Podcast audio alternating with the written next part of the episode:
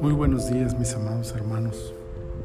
Estoy muy agradecido con el Señor por este momento que me concede de poder compartir con ustedes el devocional del día martes 6 de julio del año 2021.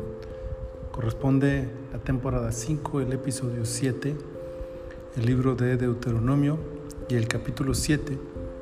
Quiero leerles esta mañana el versículo 7 que dice, No por ser vosotros más que todos los pueblos os ha querido Jehová y os ha escogido, pues vosotros erais el más insignificante de todos los pueblos. Rodeado de versículos de enorme compromiso y de múltiples bendiciones, el versículo 7 de este capítulo 7 toca un tema fundamental para la doctrina de la salvación de la humanidad. Dios describe a Israel como un pueblo especial, único, escogido, preciado y amado por Dios, del que Él se ocupó de manera detallada desde sus orígenes. Por un momento parece elevarlos a una posición social, política y espiritual superior a todas las demás naciones. De alguna manera, y la historia nos lo demuestra, Israel ha cometido el error de solo ver aquel versículo y sacarlo de su contexto. El error, sin embargo, sigue siendo cometido hasta nuestros días por todos aquellos que se sienten especiales, favoritos, tesoros preciados y por lo tanto superiores a todos los demás. Y no estoy afirmando que sea mentira que seamos especiales, sino que considerarnos así, fuera del contexto completo, es el peor error que podemos cometer. La verdad es que todo eso que somos, lo somos por Él, en Él y para Él. Sin Él no somos nada. Esta lección quiso Dios dársela a la nación desde aquellos días a orillas del Jordán y aún espera que su iglesia la aprendamos en estos tiempos. Somos insignificantes. No hay nada en nosotros que sea de valor para que Dios se haya apiadado de nosotros. Lo mejor de nosotros es basura ante Dios.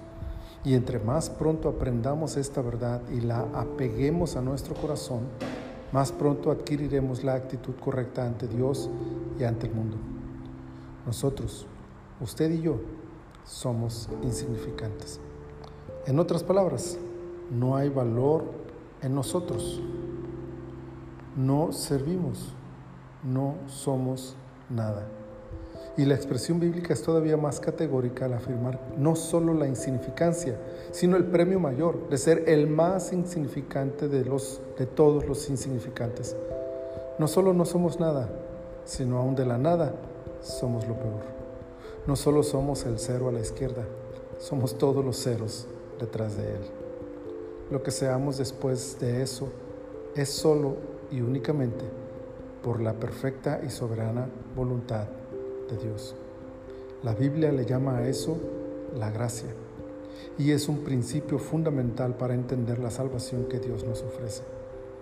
No somos nada, pero Él nos lo da todo por gracia. Luego todo es de Él.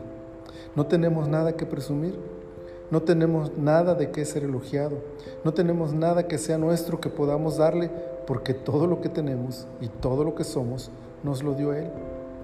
No tenemos nada que exigir, no tenemos nada que demandar, no tenemos nada que decretar, porque al puro soplo de su voz dejamos de existir y por su infinita misericordia estamos de pie para su gloria. Él no nos debe nada, nosotros le debemos todo.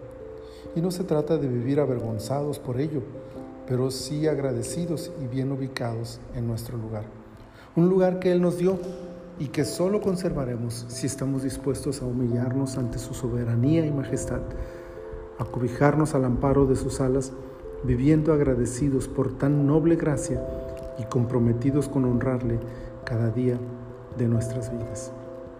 Señor, gracias. Te pido en este día y en este momento que nos ayudes a reflexionar esta palabra a meditarla, a valorarla y a aplicarla a nuestras vidas, recordando quiénes somos sin ti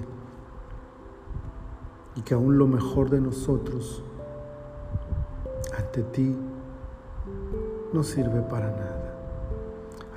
Ayúdanos a reconocer esta verdad y a mantener esta expectativa entonces de vivir agradándote, de vivir honrándote, de vivir dependiendo de tu gracia para nuestra salvación. Señor, manténnos en esa perspectiva y permítenos así servirte y adorarte con cada una de nuestras acciones. Muchas gracias te doy. En el nombre de Jesús. Amén. Que este sea un maravilloso día lleno de las bendiciones del Señor.